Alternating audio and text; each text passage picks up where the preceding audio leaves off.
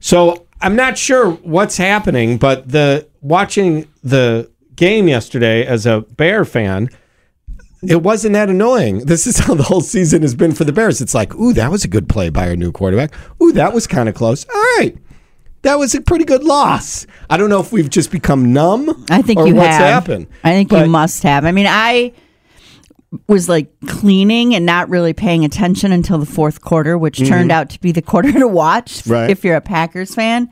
Um, I felt a little bad for you, and I don't really know what to think of that. But then I here's another thing I thought Yeah. of. I mean, in a I'm conflicted, Jonathan Go ahead.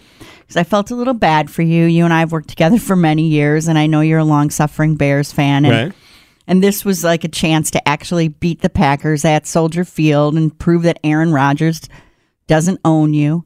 But Well, apparently, he's still, no matter, even if the Bears would have won by 100, he's still beaten them 24 times in the 30 but then I times thought, they played. then I wondered something. Mm-hmm. If if the Bears or if Aaron Rodgers owns the Bears and I'm a Packer fan, does that somehow mean I own you? You could keep thinking that way. Like the transitive power of right. football fanness Right. Do you want that?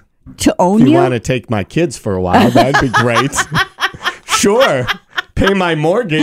That would be awesome. Uh, I got to think this over a little Yeah. bit. What was weird was yesterday, one of my friends texted and he said, Phew, who's also a Bear fan. And I'm like, what? He's like, our draft pick is still in order because that's where it really comes down to, I guess. The Bears. See, this doesn't even bother me that much anymore. The Bears. And Aaron still Rodgers just turned 39. So, you know, He can't it's go winding forever? down. It's winding down, everybody. Spring is a time of renewal, so why not refresh your home with a little help from Blinds.com? We make getting custom window treatments a minor project with major impact. Choose from premium blinds, shades, and shutters. We even have options for your patio, too.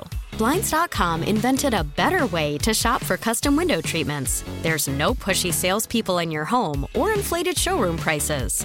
Our design experts can help you find the perfect window treatments on your schedule. We'll even send free samples directly to you.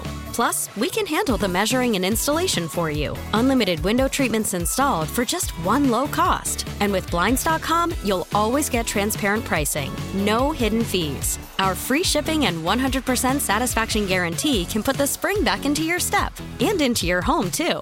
Shop Blinds.com right now and save up to 45%. Up to 45% off for a limited time at Blinds.com. Blinds.com. Rules and restrictions may apply.